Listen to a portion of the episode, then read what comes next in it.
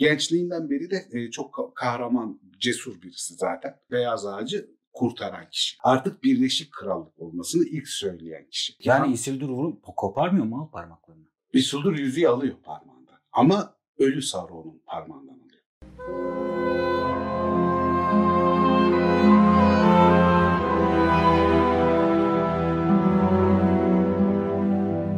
Merhaba Zafer abi. Merhaba Dilek. Merhaba patron. Merhaba Dilek. Her şey hazır mı? Hazır gibi. Artık uçuşa geçebiliriz. Evet. Bugün çok önemli karakter yapıyoruz değil mi? Çok önemli bir karakter yapıyoruz. Beni konuşuyoruz bugün. Evet, Dilek 1965 yılında. 65 mi? Biz aramızda Dilek nene de diye hitap ederiz. Ben 65'sem sen 38'sin. Hadi lan boomer. Zafer abi yeni tabirleri de bile ben bilmiyorum. Boomer. Boomer öğrenmiş. Bize de anlatsana. Okey boomer değil mi? Okey boomer. Bir de cringe miydi? Evet, o başkasının adına utanma duygusu gibi bir şey herhalde. Onu da geçen hafta yayında öğrendik, yayın esnasında. Birisi yazdı. Cringe'i nasıl tamamlayacağım bile bilemiyorum şu an. Cringe geçiriyorum gibi bir şey de olmaz. Kimse bir şeyin sonunu tamamlamıyor ki. Sadece terimi kullanıyorlar şimdikiler yani. Ay ben neydi?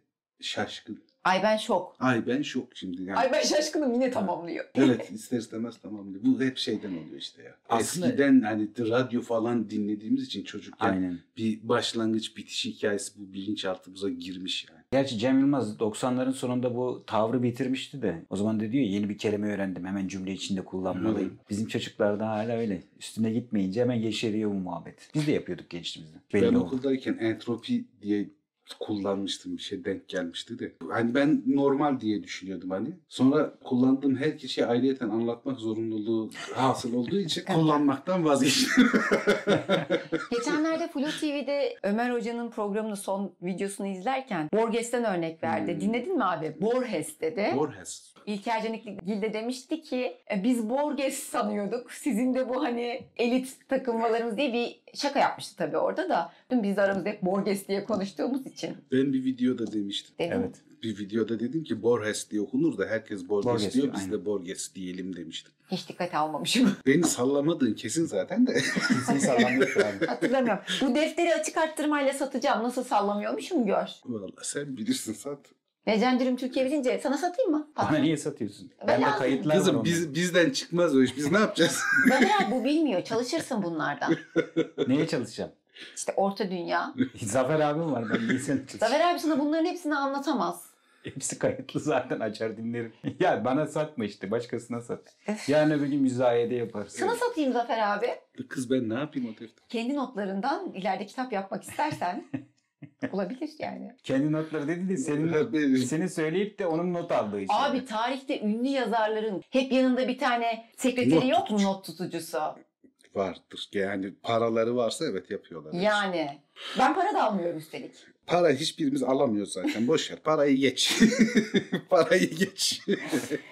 Tamam o zaman. Okay, let's go. Let's go. Bu hafta karakterler serimizde Sauron elinden tek yüzüğü almış ancak kötülüğü sonsuza dek yok etme şansı varken bunu kullanmamayı tercih etmiş bir karakteri işliyoruz. Isildur.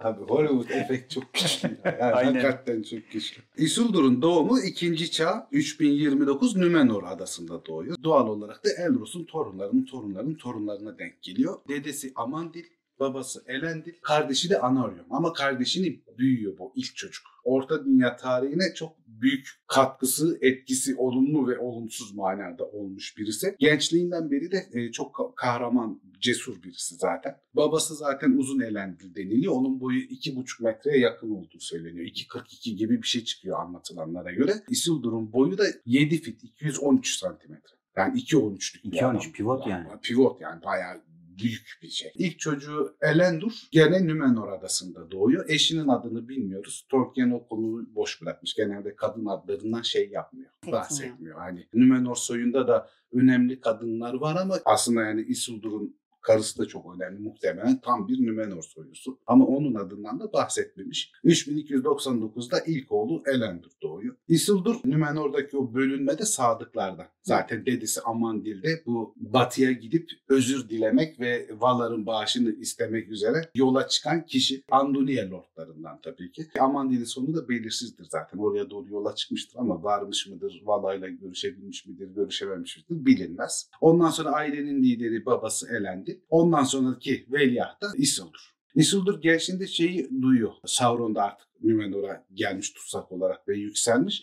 Ak ağacı yakacağını, yok etmek istediğini öğreniyor. Bunun önüne geçilmesi gerektiğine mutlak olarak inandığı için ki doğru bir kararla kılık değiştirerek ağacın oraya gidiyor ve orada kral muhafızlarınca çok ciddi yaralanmasına rağmen bir filesini ya da çiçeğini çalmayı başarıyor. Ölümcül yaralar aldığı için öleceği düşünülürken o fidenin dikilmesi ve ilk yeşil yaprağın çıkmasıyla vücudundaki bütün yaraların iyileştiği gözüküyor. Böyle hayatta kalıyor. Yani hep hain diye nitelendirilmesi, hatırlanmasının yanında böyle bir güzellik de yapmış olma durumu var. Tabii. Yani o şeyi, beyaz ağacı kurtaran kişi. Daha sonra da Akallabêth sırasında da zaten dedesi babasına Elendil'e şeyi tavsiye ediyor. Yani bu işler çok fazla büyüdü, karışıyor. Valar'ın bağışına hak ettiğimizi düşünmezlerse çok tehlikeli, bir ciddi bir savaş falan olur. Adayı kaybedebiliriz, siz kaçmak üzere limanda gemilerinizi de hazır bulun. Diyor.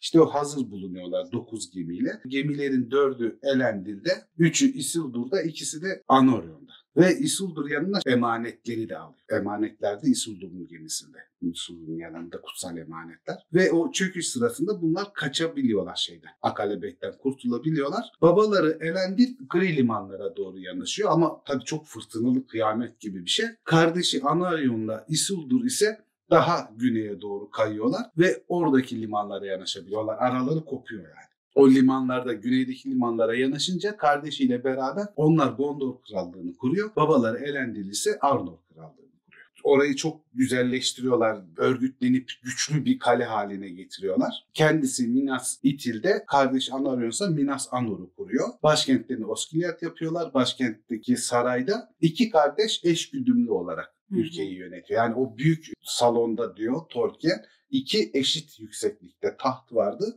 ve ikisi ülkeyi adil ve kardeşçe yönettiler. Başarılı bir şekilde yani yönettiler. Yani eyalet sistemi diyebiliriz değil mi abi aslında? Yani bir çatı üst kurulu var. İki eyalet gibi gözüküyor. Yani. Öyle öyle. Doğru. İkisi birlikte şey yapıyorlar. Isildur işte Orta Dünya'ya geldikten sonra diğer çocukları da bu Orta Dünya'da doğuyor. Onlar da Aratan ve Círdan, bir de en küçük oğlu Valandil. Yani toplamda 4 oğlu oluyor Elendur'la beraber. Sauron da o sırada tabii yıkımdan kurtulmuş, Mordor'a yerleşmiş. Orada belli bir süre güçlendikten falan sonra da Nazgûl kralı, daha önceki şeylerde de anlattık, Minas Ithil'e saldırıyor. Ay Kulesi'ne saldırıyor. Palantir'i ele geçiriyor. Osgiliath'ı kuşatıyor. Isildur eşi ve çocukları gemilerle Gil-galad'ın yanına kaçarken kardeşi Anarion Osgiliath'ı çok iyi bir şekilde savunuyor ve Sauron'un ordularını durduruyor. Gil-galad'ın yanına gittiğinde de oradan da babasının yanına geçiyor Isildur. Orada bir süre babasıyla kaldıktan sonra da karısını ayrık vadiye bırakıyor. Ha, bu önemli detay. Evet. Ondan sonra da karar veriyorlar artık. Gil-galad falan toplanıyor. Elrond, Gil-galad, Círdan, Elendil. Yani buradaki Sauron'un gücünün çok fazla büyüdüğünü ve buna karşı bir şeyler yapılması gerektiğini falan düşünüyorlar. İlk ittifak meselesi oradan hasıl oluyor. Düşüncesi oradan çıkıyor. Hep beraber bir şekilde kötülüğe karşı durmamız lazım diye. Ve Arnor krallığından ordu İmlardis'e geliyor. Ayrık vadiye geliyor. Orada küçük oğluyla ve karısıyla vedalaşıp diğer çocuklarıyla beraber son ittifak savaşına katılıyorlar. İlk savaşı zaten kazanıyorlar. Sauron'u Barad-dûr'a sıkıştırıyorlar. İlk savaşı kazanıyorlar. Barad-dûr'a sıkışıyor. 7 yıl süren bir kuşatmadan sonra Sauron kuşatmayı kendisi yarabilmek için kendisi savaşa direkt dahil oluyor. O sırada Orodruin eteklerinde oluyor bu Sauron'un dışarı çıkması ve Sauron'a hiç kimse yapamıyor tabii. Yani engel olamıyor. Tamamen yıkıcı bir güç halinde savaşıyor. Orada babası Elendil'le ayak dostu Gil-galad karşısına çıkıyorlar. Onlar savaşa devam ederken Círdan ve Elrond da onları uzaktan görüyorlar ama savaşa dahil olacak kadar yakın değiller. İlk başta Gil-galad'ı öldürüyor. Ama Gil-galad ona ciddi bir yara vermiş oluyor. Elendil fırlıyor ve çok önemli bir hamle yapıyor. Sauron'u çok ciddi bir şekilde yaralıyor ama yaralarken de Sauron'un darbesiyle kılıcı Narsil'in üstüne düşüyor. Narsil kırılıyor ve Elendil de ölmüş oluyor. Ama o sırada Sauron'da aslında filmdeki ön fragmanda gördüğümüzün tersine Isildur tarafından değil, Elendil ve Gil-galad tarafından öldürülmüş oluyor. Burada yani ne derler, yeni flash bilgi. Aynen. Aydınlanmış. Filmdeki yani Isildur vurup koparmıyor mu abi parmaklarını? Isildur yüzüğü alıyor parmağından. Ama ölü Sauron'un parmağından alıyor. Filmde görülen sahne hikayesi değişik. Şöyle zaten film danışmanlarından kimi Tolkien araştırmacıları falan notları da var. Peter Jackson ilk başta başka bir başlangıç sahnesi çekiyor. Başka bir hikaye, kitaba daha sadık bir hikaye çekiyor. Ama bu stüdyo tarafından kabul edilmiyor. Tam olayı açıklamıyor falan diye. Bu ikinci senaryolaştırılmış kısmı, bizim filmde izlediğimiz kısım. Tamam. Orada da işte Sauron yüzük tarafından, Isildur tarafından parmağından kesilince nükleer bir patlama gibi patlıyor, evet, ve tamamen yok oluyor. Ama Tolkien'de durum öyle değil. Gil-galad ve Elendil'le savaşan Sauron ikisini öldürüyor ama kendisi de ölüyor ve öldükten sonra Isildur tarafından yüzük yapılıyor, alınıyor parmağından. Yani Elendil ve Gil-galad ölerek Sauron'u da öldürmüş oluyorlar. Yüzük de şeyin eline geçiyor. Isildur tarafından alınıyor. Yani aslında ölüyor derken bedenini kaybediyor. Bedenini kaybediyor. Tabii. Değil mi abi? Evet. Üstüne işte o ne derler, demir ağır eldivenin üstünden yüzüğü keserek alıyor. Keserek aldığında nereden biliyoruz ki? Kimileri keserek almasına gerek yok. Niye keserek alıyor falan diyorlar. Ama zırhtan daha sonra hikayede... Zırhtan mı acaba?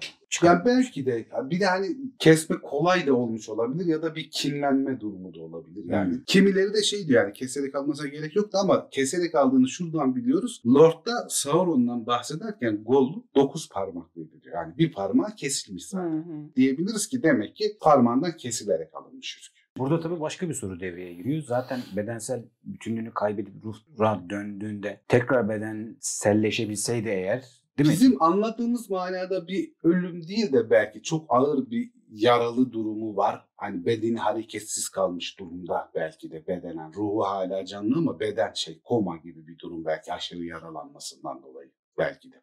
Çünkü sonuçta Ekletion'da Balrog'u öldürüyor, Gottmog'u öldürüyor. Gottmog da manya, Sauron da manya. Doğru. Hani sonra tekrar bedenselleştiğinde neden parmağı eksik kalsın gibi bir şey var. Hatta hikayesi var işte, bu araştırmacılar diyor ki Akallabêth'ten döndükten sonra başka bir şekilde bedenlendi. Hani o kıyımdan. Ondan sonra bu son ittifak savaşından sonra tekrar geri geldiğinde kendini üçüncü bir form olarak bedenleyebildi de diyorlar. Demek ki hani bir gücünde bir azalma olduğunu söyleyebiliriz. Çünkü eksik uzvunu tamamlayamamış. Eksik uzvunu tamamlayamamış oluyor. Bak bu ilginç bir yol. Savaş kazanılıyor. Yüzük işte Círdan ve Elrond yapmasını istiyorlar. Yok etmesini istiyorlar. Orodruin'de atmasını falan da istiyorlar. İşte o sahnede olduğu zaman hikaye çıkıyor. Niye Elrond, Círdan baskı kurmadı? Niye işte zorla attırmadı? Bilmem ne falan. Şimdi bu hikayeden çok kopmayalım. Sonra bu konuya geri dönelim. Tamam. Çünkü başka bir detayı var. Evet abi, hiç bölüyor. Bu zaferden sonra Gondor'a yerleşiyor Isildur ve orada yapıyor. Geri kalan orkları falan çevreyi düzenliyor. Biraz hani Aragorn'un 4. çağ başlangıcında yaptığı gibi. Kardeşi Anarion'un anısına Minas Anor'daki beyaz ağacı Minas Tirith'e dönüşüyor. İşte oradaki bahçeyi ekiyor. Ondan sonra yeğeni Meneldil var. Kardeşinin oğlu Anarion savaşta ölüyor çünkü. Meneldil'e benden sonraki bu Gondor'u yönetecek olan kişi sensin diyor. Ve onu direkt sağ kolu haline getiriyor. 1 ya da 2 yıl oraları düzenleyip abat ettikten sonra, genel yönetimini falan belirleştirdikten sonra ve gerekli yıkımlardan sonra kalan yerleri toparlayabildikten sonra kendisi tekrar Arnor krallığına gidecek. Zaten bu krallığa gidiş yolculuğu sırasında ork saldırısına karşılaşıyor. Giderken yapacak işte, İmlardis'e, Hayrık Vadi'ye uğrayacak, karısını ve çocuğunu yanına alacak ve oradan krallığına gidecek. Kuzey krallığına gidecek. Ama yanlış bir yol seçiyor. Niye öyle bir yol seçiyor bilmiyorum. Daha kısa bir yol varken uzatıyor ve Anduin'in kuzeyine doğru devam ederek geçmeyi düşünüyor. Şöyle bir düşünce var muhtemelen. Sauron yok olmuş, ork orduları tamamen dağılmış. çok büyük bir ork gücünün Orta Dünya'da kaldığını düşünmüyor. Ya da başka kötü yaratıkların. Yani kaçmışlar. Ha, kaçmışlar, dağılmışlar falan diye düşünüyor. 200 tane de Númenorlu asker var yanında. Hani bir bölük var. Yani çok güvenli. Hatta o baskın sırasında şey diyorlar, yani çevrede böyle güvenlik falan da gevşekti. Böyle bir baskın beklemiyorlardı çünkü yani böyle bir ork şey. 3-5 ork da kalsa hani şey biz de baş edemezler. İşte 200 kişi bunlar en az 2000-2500 ork ve başka canlının saldırdığı söyleniyor o sırada. Yani 10 katlı bir güçle saldırıldığı söyleniyor. Şey çok akıllı ve soğukkanlı Isildur. Neredeyse alay saldırıyor. Tabii ya çok büyük bir sayı saldırıyor. Bu savaşı kaybedebileceğini, kendisinin burada ölebileceğini falan düşündüğü için ilk saldırıyı gördüğünde bunun silahları var Ohdar diye. Silahlarına hemen Narsil'i veriyor. Babasının kılıcını ve daha sonra kendi kılıcı işte. Narsil'i falan veriyor. Bir iki kutsal emaneti veriyor. Ve savaş iyice kızışmadan, orklar tamamen çevreyi kapatmadan bunları Aynık Vadi'ye götürüyor. Elrond saklasın diyor bunları. O sırada üstünde şey de var. Meneldil denilen krallık taşı da var. Bu Elendil'imiz yüzükle beraber işte öldüğünde şeyde kayboluyor. Anduin evinde kayboluyor. Ve yüzük aklına geliyor. Belki de yüzüğün baskısıyla yüzüğü parmağına takmasını hissediyor. Yani gerektiğini hissediyor. Görünmezlik yaptığını biliyor yüzüğün parmağına takıldığı zaman. Ve yüzüğü parmağına takıp Anduin'e atlıyor karşıya geçebilmek için. Yüzük işte o sırada parmağından ayrılıyor ve küçük bir ok grubu fark ediyor kaçtığını. Ve onlar oklarıyla öldürüyorlar. Anduin nehrine düşüyor ve Elendil'imiz o efsanevi kral mücevheriyle beraber, tek yüzük zaten daha önceden Anduin'e düşmüştü. Orada hayatı sona eriyor, orada ölüyor. Filmde extended versiyonda ölümü de vardı değil mi? İşte benzer oradaki filmde. Evet, orada çok bozmamış mesela. Çok kısa böyle kesmelerle yani sanki görsen hani 10-15 kişi saldırıyormuş gibi bir durum var. Bunun şeyde tayfası da 7-8 kişi gibi bir durum çok gösteriyor. Küçük bir şeymiş. Tabii yani. O sırada oğulları da Valandil hariç şeyde o saldırı sırasında Círdan ve Aratan da orada ölüyor. Şöyle de bir durum var. Hani ölüyor, Anduin'e düşüyor ama ondan sonra cesedi bulunamıyor yani. Şeyde yok Anduin'den. İsildur bulunamıyor. İsildur'un cesedi yok. O yüzden bir mezarı da yok. Bir önemli detayı atladım. Burası çok önemli olduğu için söyleyeceğim. Bu ilk ittifak savaşından sonra Gondor'da geçici olarak yönetici olduğu zaman Isildur çok önemli iki şey yapıyor. Arnor ve Gondor krallığı, babası Elendil de öldüğü için artık birleşik krallık olmasını ilk söyleyen kişi. Yani iki ayrı insan krallığı değil de ikisi birleşik krallık. Gondor, Arnor'un kapsayıcısı oluyor. Yani asıl büyük krallık Arnor krallığı olacak. Gondor'un onun altında bir krallık olacak ve tek krallık, tek insanlık krallığı olacak. Büyük kral, yüce kral Isildur. Meneldil şey yapıyor. O Gondor'un yöneticisi oluyor sadece. Ayrıyeten de babası Elendil için şey yapıyor. Mezarını buluyor Eleniyer tepesinde. Oraya bir kutsal mezar yapıyor Elendil için ve oraya da Amana var deniliyor. Isildur'un ölümü böyle. Ama tabii Isildur'un soyu devam ediyor. Arnor krallığı öldükten, yok olduktan sonra da aslında Kuzeyli Düned'in soyu olarak ta Aragorn'a kadar geliyor. O yüzden Aragorn Gondor'a gittiğinde sadece Gondor kralı değil, Birleşik Krallığı kralı oluyor. Peki abi ayrık vadedeki oğlun Valandil mi? O Valandil'de şey ölünce Kuzey Krallığı'nın başına geçiyor. Hani ondan sonra tabii, o şey oluyor. Yani. Ondan sonra zaten Kuzey Krallığı dağılacak daha sonra Nazgûl kral tarafından. Valandil'in ölümünden sonra şey yapılacak. Krallıklar 3'e bölünecek. 3 krallığın teki zaten kötülüğe meyledecek. Diğer ikisi. O zaman ama çocuk diyorsun yani herhalde oradayken. Gerçi biz şimdi elfler için sorun yok da adam gitti 7 yıl kuşatmaya değil mi? Tabii.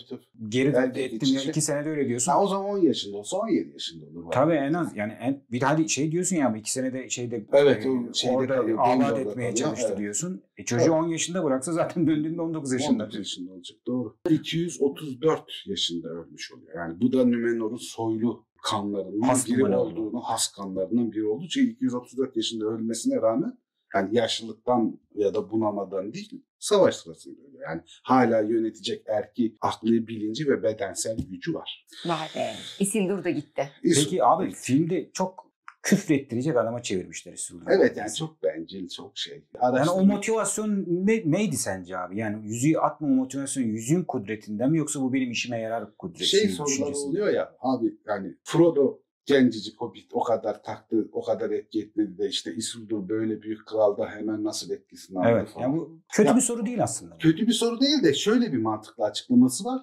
Frodo en mutlu zamanlarında yüzüğü alıyor ve ona zorla veriliyor. Kendi isteğiyle talep ederek de almıyor. Yani yüzük ona kalmış oluyor. Ya da Bilbo tesadüf eseri bulmuş oluyor o şeyi. Oysa o tam babasının ölümünün üstüne aşırı bir duygusal, psikolojik bozukluk üstüne yüzüğü alıyor. Yani kinle, nefretle dolu aslında o sırada karanlık güçlere karşı. Bir taraftan da gücü kullanabilir. Onlardan daha fazla intikam alabilirim falan diyor. Yani ayartılması daha kolay bir durum. Çok mantıklı bir açıklama.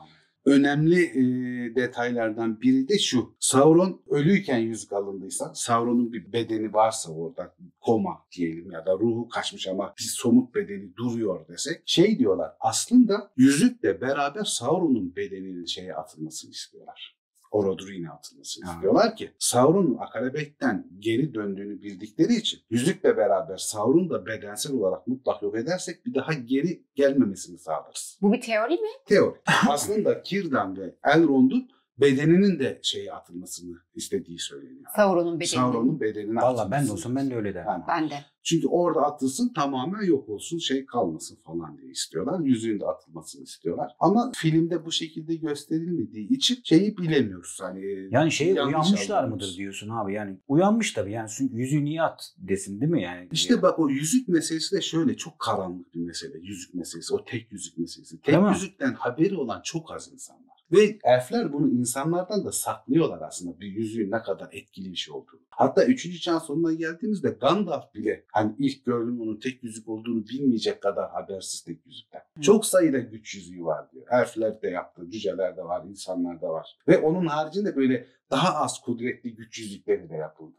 O daha az kudretli güç yüzüklerinden biri olabileceğini düşünüyor. Belki Galadriel biliyor, belki Elrond biliyor, belki sadece Círdan biliyor. O tek yüzüğün gücü hakkında. Çünkü o Yüzükler Savaşı'nda Sauron'la Celebrimbor arasındaki savaşta falan hayatta kalmış, o savaşı yaşamışların hayatta kalmış kişisi Círdan. Çünkü Gil-galad o savaşa dahil ama Gil-galad da son ittifak savaşında ölmüş. Yüzük hakkında çok ketumlar. Kimse bir şey bilmiyor. Elrond divanına dikkat edersen de Boromir ne diyor? Yüzük hakkında bir şeyler söyleyince Elrond bizim diyor güneyde unutulmuş hikayeler bunlar diyor. Biz böyle bilmiyoruz hikayeleri ama böyle bir gücün olduğunu, böyle bir güç arttırıcı bir neslinin olduğunu falan masal olarak, hikaye olarak hatırlıyoruz diyor. Evet. O bizim hakkımız diyor. Çünkü diyor bizim dedemiz olan Isildur almış onu kampanya olarak.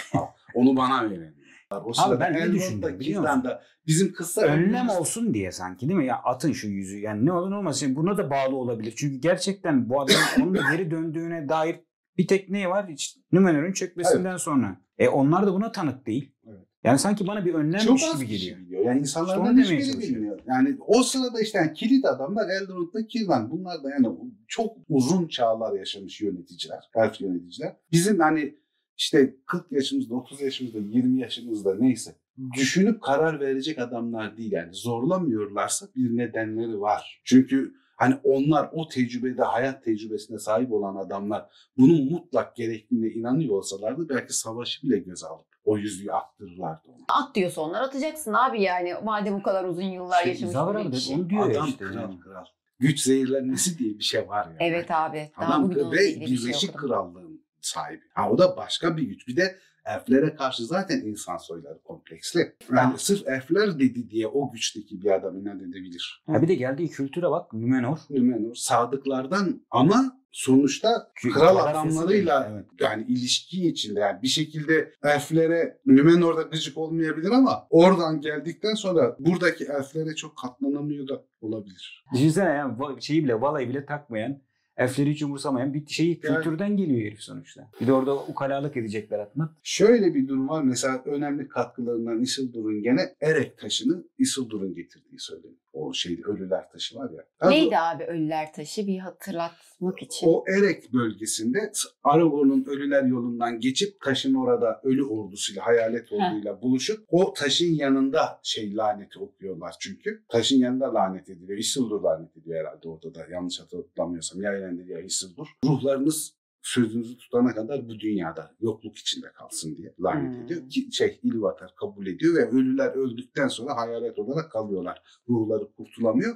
Erech taşının yanında Aragorn ölüler ordusunu çağırıyor ve bana yardım ederseniz ben onun kanından geldiğim için onlar adına sizin kefaretinizi ödenmiş kabul edeceğim diyor. O Erech taşının Númenor'dan geldiği söyleniyor ama Erech taşının kütlesel hesabına göre, tarife göre 54.000 ton falan olacağı hesaplanmış. Öyle bir ağırlığın gemilerle gelemeyeceği, o zamanki yani o tarif edilen gemilerle getirilemeyeceği söyleniyor.